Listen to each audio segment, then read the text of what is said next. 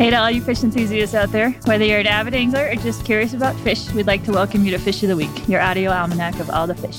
It's Monday, October 9th, 2023, and we're on a week by week tour of fish across the country with guests from all walks of life. I'm Katrina Liebert with the U.S. Fish and Wildlife Service in Alaska. And ha ha ha, bonjour, je m'appelle Hero. And this week we're talking about a fish that shouldn't have a little man complex and also probably shouldn't be invading Russia in the wintertime anytime soon. It's the humphead wrasse. Oh my gosh, that is silly. I caught you a delicious wrasse. That's from Napoleon Dynamite. Uh, yes. anyways, we one. digress, but I'm very pleased to introduce our guest, Dr. Amanda Pollock, with our Pacific Islands Refuges and Monuments Office, and also our National Wildlife Refuge Systems Inventory and Monitoring Program. So we're super excited to learn about this very charismatic fish and the amazing waters around the Pacific remote islands. So welcome. Thank you. They're also called Napoleon wrasse. And Katrina and I were going back and forth before the show started trying to figure out why that's the case. Do you know? So the jury's a little bit out on that one. Some people say it's because of the bump on Napoleon's hat. Mm. It, it kind of protruded in the front. And some people say that Mr. Napoleon in the Indo Pacific region really liked these fish and was very good at hmm. catching them. Oh. So huh. it might be from Napoleon Bonaparte and it might be from some guy named Mr. Napoleon. Okay. Interesting. This fish is a sight to see. Kind of reminds me of the Texas cichlid that we talked about, but much bigger and more colorful. So, say you're diving, one of these fish comes into view and approaches you. What are your first impressions? What does it look like? It blows your mind. You see this fish hanging off in the murk. They're very wary, but they're curious at the same time. So they'll come out of the gloom and all of a sudden it's like a door swimming through the water. They're massive. Hmm. They can get up to seven feet and weigh about 400, 420 pounds at, you know, their okay. largest. And then they get a little closer and you're just blown away by the vivid colors. The males can be electric blue and teal with purple squiggles on their face. And the females are a bit smaller. Juveniles are smaller, but they're yellow and red with white bellies. They're a bit wary at first, but sometimes they warm up to you and come a bit closer and you can really see all the cool squiggles all over their face. They've also been known as Maori wrasse, and that's mm-hmm. because of the facial tattoos that Maoris have. And okay. it looks like the wrasse have facial tattoos. Yeah. What is the hump made out of on their head? It's this fleshy, bulbous protrusion. The little ones have it a little bit. And as they grow and mature, it gets bigger and bigger and bigger.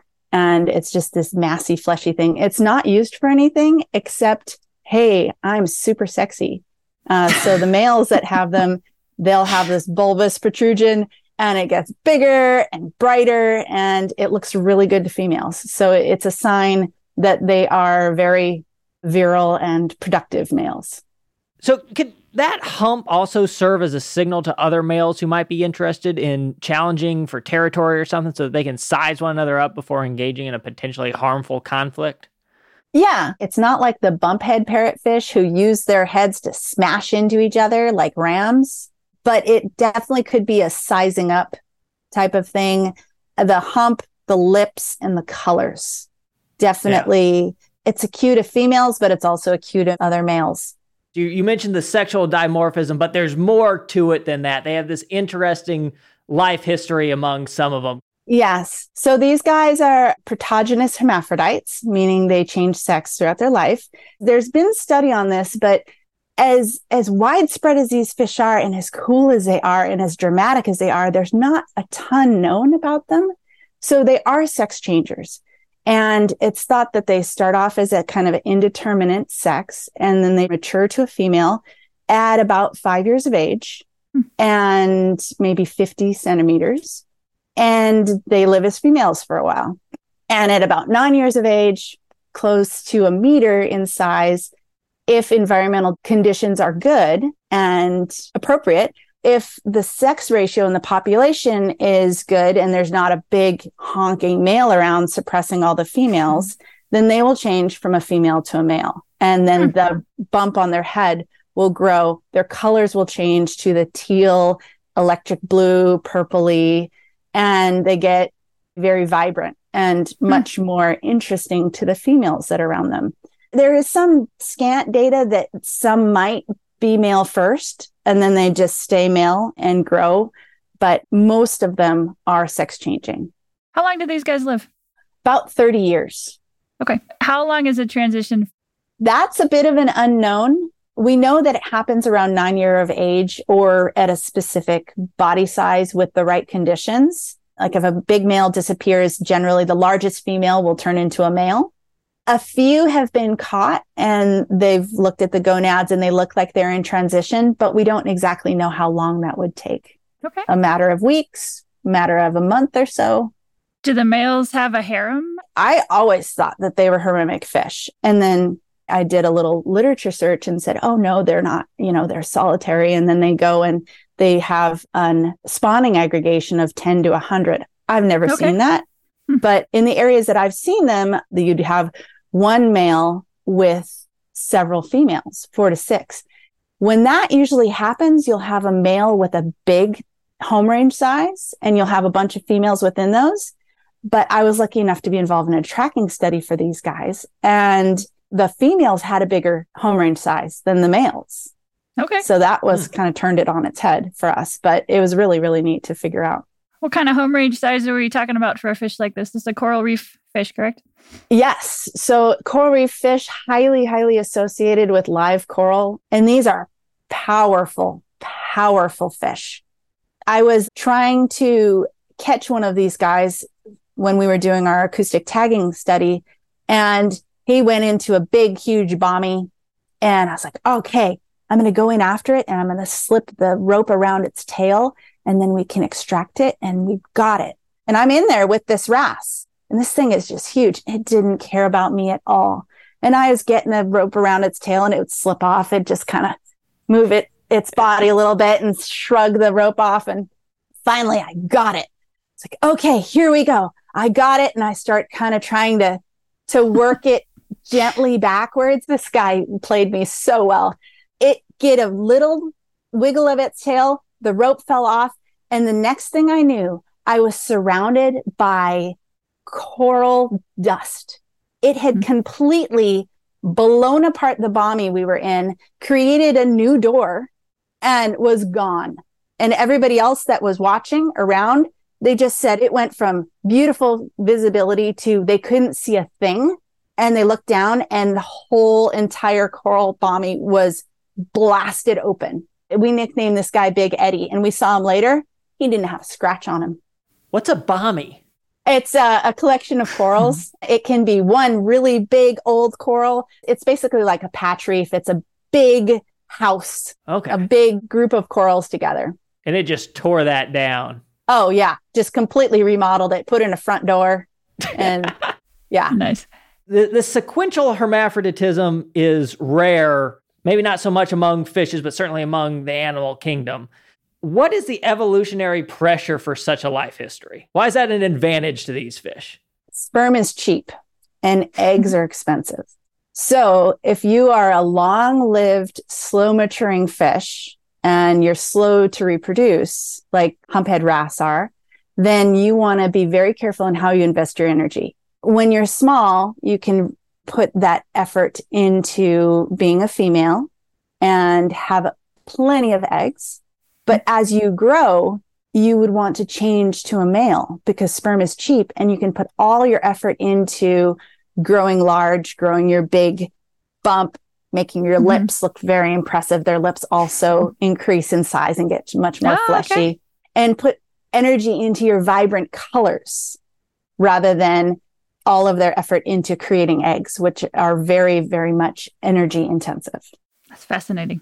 Is there anything related possibly to competition and the success of like you got these big males, and if you're a small maturing male, you're probably going to get fought off and maybe not get a chance to reproduce. Whereas if you're a female, you're Yes. at a premium. Eggs are going to get fertilized. I mean, maybe they won't make it, but they're at least going to get fertilized no matter what. Is that part Of it too? exactly. No, totally. You're right on. And what happens is these guys, they don't form the massive spawning aggregations that you've heard of with the Goliath groupers and some parrotfish.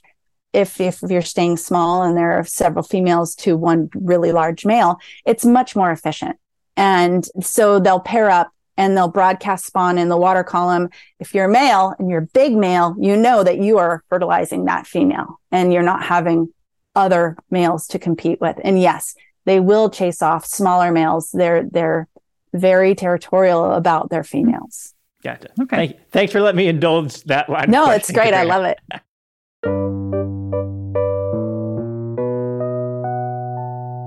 I'm just kind of curious about where they're living and if you can tell us a little bit more about the Pacific remote islands, where we are on the map, and what refuges and monuments are actually here.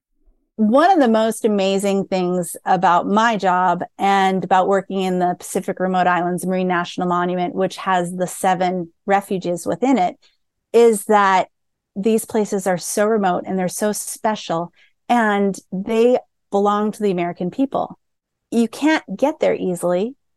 For many people, it's enough to know these places exist. So one of the challenges of refuge management and marine national monument management is to get the refuge and the monument to the people because you can't bring the people to the refuge. And we do this with our ambassadors and people that do get to go there. Like I, I've been fortunate enough to take volunteers down to Palmyra and then they fall in love with it and they go back out and they tell the story of Palmyra. They tell their aunt that lives in rural Montana about the colors of the coral reefs and about this amazing green fish that she saw swimming through the water that was, you know, almost as big as she was.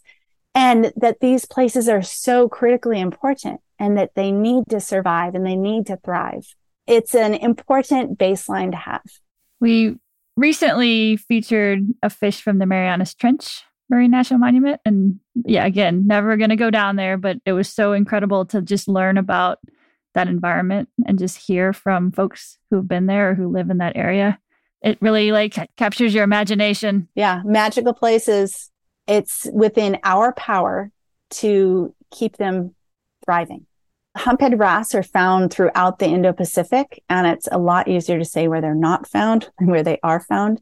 They're definitely found within the Pacific Remote Islands Marine National Monument, every one of them except for Johnston Atoll. So there are seven units in the Pacific Remote Islands Marine National Monument, and it's Palmyra Atoll, Kingman Reef, Howland, Baker, and Jarvis, Johnston, and Wake. And these are all national wildlife refuges. And they're tiny islands, correct? With many miles of ocean around. Even atolls, not even like real islands, tiny little spires in the middle of an ocean. And they're these specks that come up from the deep ocean and they are surrounded by coral reefs, which is mm-hmm. extremely important for the humphead wrasse. They are highly associated with coral reefs and high coral cover. The smaller ones and the juveniles will recruit to areas um, of Acropora thickets, branching coral, staghorn coral. So they have a lot of protection and a lot of cover as they grow. And then the adults are also highly associated to high coral cover, but they tend to move out into deeper environments on the reef slope. Okay. And what are they eating there? They're eating invertebrates. And mm-hmm. these guys are so cool because they're kind of the cleanup team of the reef as well. They have the ability to eat toxic things. So boxfish, pufferfish, oh. and also crown of thorns starfish. Ooh. So yeah, which is great because if you have too many crown of thorns starfish, your coral reef is in trouble. So they can help to keep those uh, coral predators at good levels. And they've got this really cool tooth structure where their teeth are fused into more of a beak, kind of like a parrotfish and they can pluck things out of the reef very delicately. It's so neat to see this huge, huge fish mm. delicately come down to a coral reef and pluck something off of it without disturbing anything else. And then just loudly crunching, breaking apart the shell and then, you know, swallowing the mollusk that's inside the snail. And they have pharyngeal teeth, which are a second set of teeth further back in the mouth, in the throat, and it grinds up the mollusk and it also makes sure that nothing comes back out. It's one way. Wow. Wrasses, this is the, you know, a super diverse family of fish. This is the first one we've actually ever covered, which is really big for the wrasses. But their mouth structure and the diversity of mouth structure within wrasses is amazing. Have you ever seen that video, like the sling jaw wrasse? Yeah. Yes. Sling jaw wrasse are amazing. They just completely jut out their jaw and it's almost, it, it's like a third of their body length again. Yeah. And the jaw comes out. A lot of wrasses are suction feeders. They've got amazing ways of feeding. And yeah, this is the biggest of the wrasse family. Some hmm. folks call the, uh, the humphead the king of the reef. They're in the family Labridae, an amazingly diverse family. One thing you can say about all labrids is that they swim with their pectoral fins, but Really? Okay. so many other things about them is different. Yeah, I was going to Huh. ask kind of what marries the that group together. What are some common characteristics for the wrasses? But that's yeah, interesting. And they are kind of in that group. You know, Katrina at the beginning mentioned, you know, the cichlids. They're kind of in there. It's like the wrasses, cichlids, damselfishes, and parrotfishes are all kind of in this own little section, right? Like on land, I've been to plenty of national wildlife refuges, and you know, they're well marked with fence posts. There's like a manager on site there to oversee things. I gotta imagine with these remote islands, how do you have someone kind of keeping an eye on things? How do you demarcate them what is and outside of the refuge, and just how do you manage and enforce that it's a refuge? It's difficult, especially for the extremely remote ones like Howland, Baker, and Jarvis. Yeah, and Jarvis is like 2.5 degrees from the equator. we don't get there very often. We get there maybe every three years in conjunction with a NOAA cruise. Hmm. And then Fish and Wildlife is in charge of going and kind of inventory and monitoring the terrestrial environment, and NOAA inventories and monitors the marine environment. That's for Howland, Baker, and Jarvis, and sometimes Johnston. Palmyra, we're extremely lucky in that we have this great relationship with the Nature Conservancy. The Nature Conservancy owns the main island of Palmyra, Cooper Island, and they run a research station. There's 25 little islets, Hmm. and the rest of the atoll is National Wildlife Refuge that extends out to 12 nautical miles. And then the Marine National Monument waters extend out to 50 nautical miles. So you've got about 580 acres of land in the refuge. And I've heard 16,000 acres of coral reefs as well, and 555,000 or so acres of pelagic waters. Wow. Yeah. So we've got a presence on Palmyra year round because Nature Conservancy runs the research station and it's a little bit easier to enforce there, but it's still incredibly hard because, oh, yeah, I'm sorry. Didn't you see the fence post at 12 nautical miles out from the refuge? You know, there's, there's no fences there. We don't even have a refuge sign there. Um, it's very, very hard to get to. And if you want to visit it, you basically visit it by um, chartering a sailboat or you own a sailboat or a vessel that can get there. Okay. What's a typical day like for you when you go out with your inventory and monitoring job? Well, it really depends on where I am. But at Palmyra, I have several projects down there. One of the ones that I'm working on now is we are looking at the recovery of the lagoons. Palmyra was highly altered during World War II. It was a naval base and they took all of the little islets, 52 little islets at the time, and they uh, ringed them. They dredged and filled and put them all together and completely destroyed the flow in and out of the lagoons. They made a causeway that just blocked all circulation. So unfortunately, the lagoons suffocated and died. And all of the corals and the giant clams in there, just very, very few survived. But Mother Nature is incredible. And if you leave it alone, she starts to erode things that were not supposed to be there. And now you're having breaks in the islands hmm. and you've got so much erosion and so much flow. You're seeing corals recruit into the lagoons and lagoons are recovering. So when I go down to Palmyra, I wake up in the morning, eat my breakfast, fall mm-hmm. into a boat, and I go out and I'm going and taking pictures and IDing corals. And my buddies are flying drones over my head. And Okay. they are using drones to take pictures of all the lagoons and all of the near shore back reefs of Palmyra And we are using AI to identify corals. And then I'm there taking Wow. in situ information, taking high precision GPS pictures. I've got this little kickboard with a crazy GPS that comes out of it, cameras attached underneath. And I'm photographing individual corals and documenting their genus, species, if I can, Mhm. and also Mhm. taking pictures of stuff that's not corals. So they can understand, all right, this is a dead clam shell, and this is an algae, and this is crustose coralline algae. This is not coral, this is coral, and this is what genus this coral is. So we're weaving it all together to get a really cool time series and map Yeah. of coral recovery in the lagoons. I imagine there's a lot of species to be familiar with. 418 species of fish at Palmyra and 176 species of coral and counting. Wow. Yeah. That's a lot. Palmyra's always been on my bucket list as a place to try to find some reason to get out to, and you're just making me jealous. It's amazing.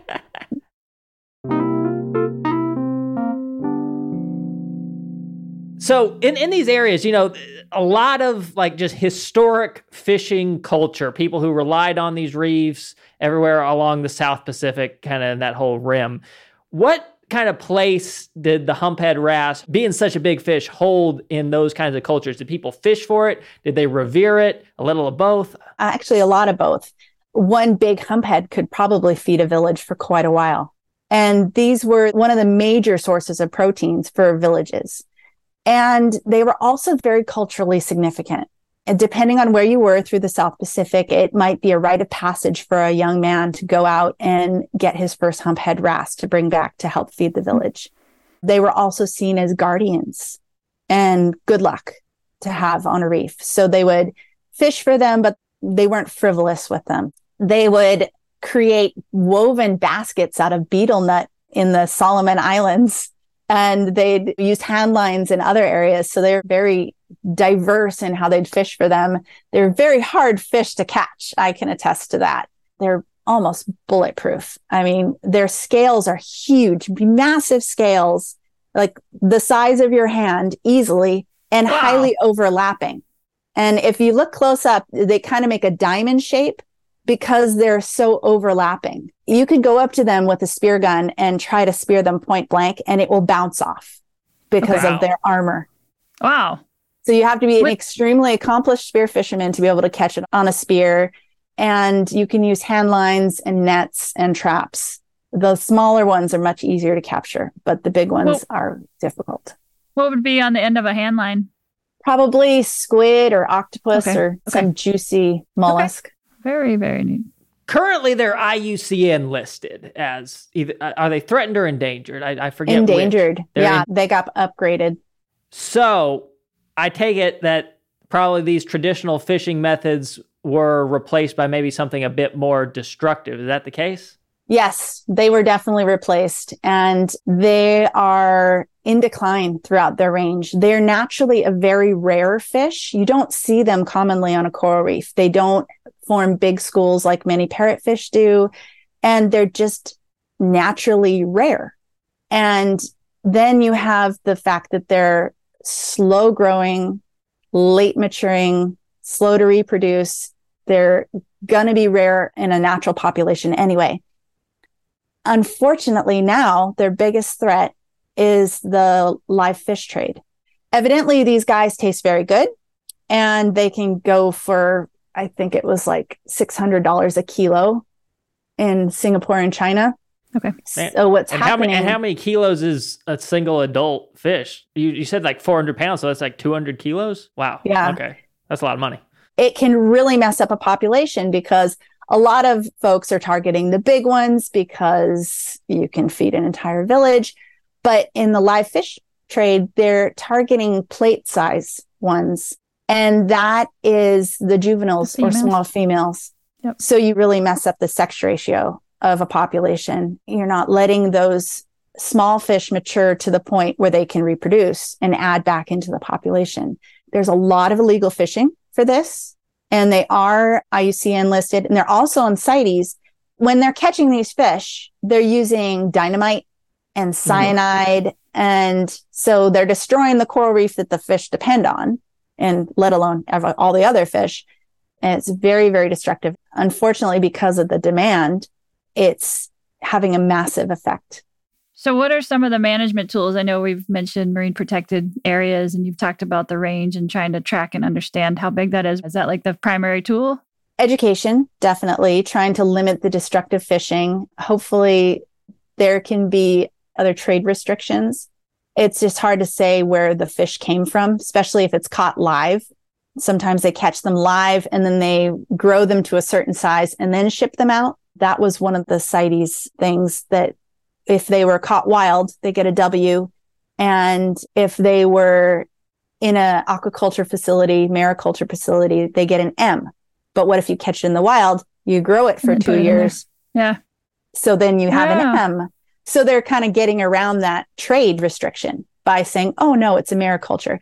But you cannot rear these fish from egg to adult or even juvenile in a mariculture condition. That they haven't been able to do that yet. Okay. So yeah, trade restrictions, education, trying to change the way people are fishing and mm-hmm. also protect their environments and create marine protected areas that are the right size.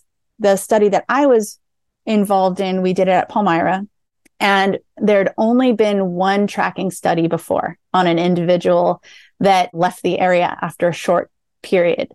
And we were able to track fish up to 394 days. We saw ontogenetic shifts for home range size, meaning they change as the fish matures, it changes as the fish grows. So juveniles had the smallest home ranges, females had the largest home ranges, and then the male home range would shrink, probably because, you know, once they have their females, they don't need to go as far. Go anywhere. Yeah. Yeah.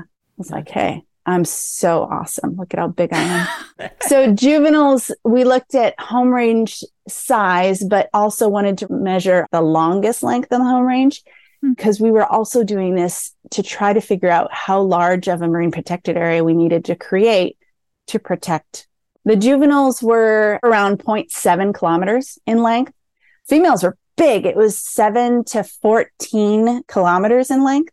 And the males were small again, two to 4.3 kilometers in length.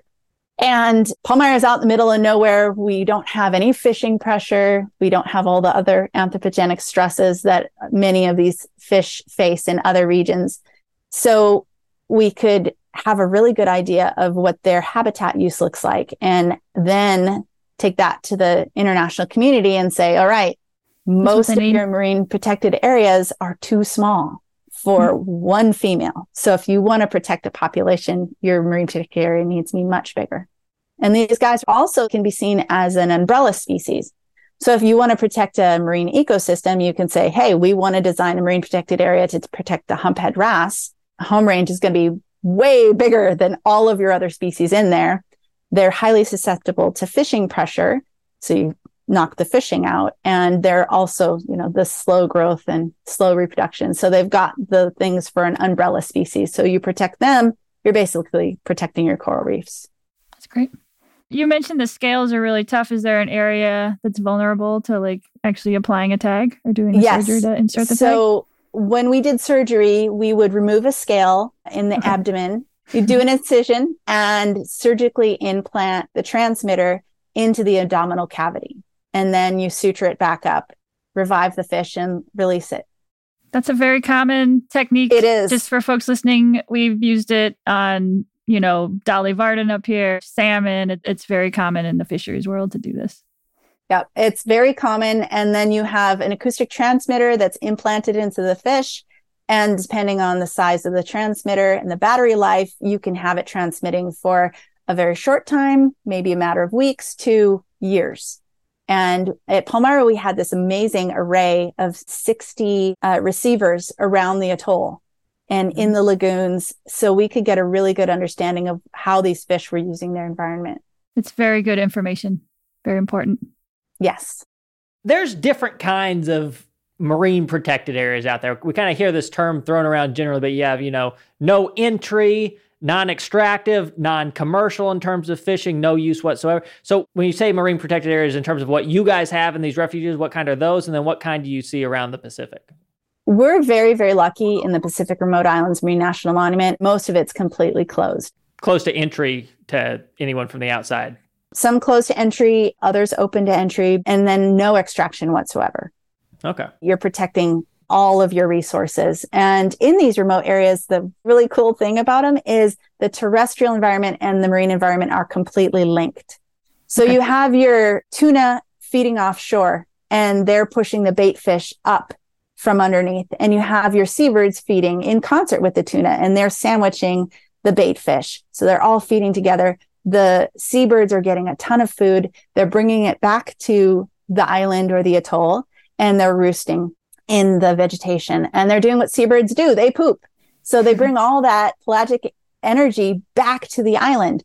And then it rains on the island and the poop is washed into the lagoon or the near shore environment where manta rays might be waiting and copepods and phytoplankton and all that blooms because of the nutrients that are getting washed into the waters. So the manta rays feed on that. And then your tide washes in, your tide washes out, takes all that nutrients out over the coral reef. And then guess what? In these oceanic island environments, the tuna will come in right over 30 feet of water. And I've caught a tuna that had a long-nosed butterfly fish in its stomach. Okay. So yeah. So it's all very linked and connected. it's all connected. There's no demarcation between terrestrial and marine. It's all one. It's important to protect so the whole system. It's important to protect the whole system and also protect it out as far as you can. So you can protect those pelagic environments as well as the near shore. So for some places uninhabited like Palmyra or these kind of remote atolls, this makes complete sense. I'm on board. I like it. For some place where they're trying to do conservation, but people are living and maybe they used to make a living off of these resources by extracting them. I know people love to dive with these fish. Has there been any work to kind of maybe convert to ecotourism? And if that's been done, has anyone done any studies to look at the economic effects? Like, is ecotourism actually a viable uh, alternative to fishing a well managed fishery?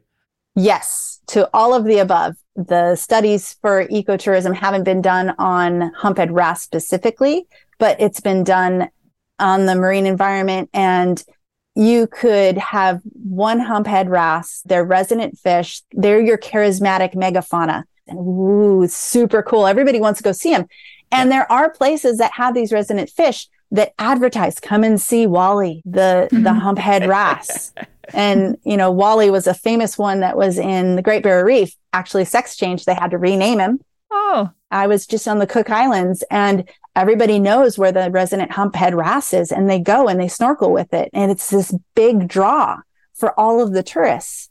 So if you take that away by harvesting that one fish, you've lost so much money because now you can't take your tourists there every day, three times a day and charge them a boat tour. And it, it's just the amount of ecotourism money you get far outweighs what you would ever get in a fishery, especially for these rare fish. That's why these places are important to show people, okay, this is how it should be. This is our baseline. Let's mm-hmm. see if we can protect other areas and help the resilient environments be restored. I'll have a picture of a school of parrotfish and people from American Samoa go, I thought they were solitary. I had no idea they schooled. They don't have the fishing pressure and, you know, pollution and all these other things, all the anthropogenic stressors. This is what they're supposed to do. We have trains of manta rays of like 80, 90 manta rays. Everything is intact. And it's a really good example about how it should be and how it can be. And that's the one amazing thing about Palmyra. And I'm remiss in that I haven't talked about the research station at all. TNC has a research station and it has a bunch of really great institutions that come down. UC Santa Barbara, Stanford, Scripps Institute of Oceanography, Hawaii Institute of Marine Biology, USGS, Park Service, all these entities come together and they work at the Palmyra Climate Adaptation Laboratory or climate it's Carl. Right. Carl. C A R L. My husband works for the Nature Conservancy. And so okay. I should really know what it stands for. But Climate Adaptation and Resilience Laboratory at Palmyra Atoll. And it's run by the Nature Conservancy. Awesome. Your husband's going to be happy. Thank you for saving my marriage. awesome. Well, thank nice. you so much. This was super fascinating. Yeah, this has been Love great. this fish. Okay, get out there and enjoy Appreciate all the fish, especially this wrasse. It's super cool.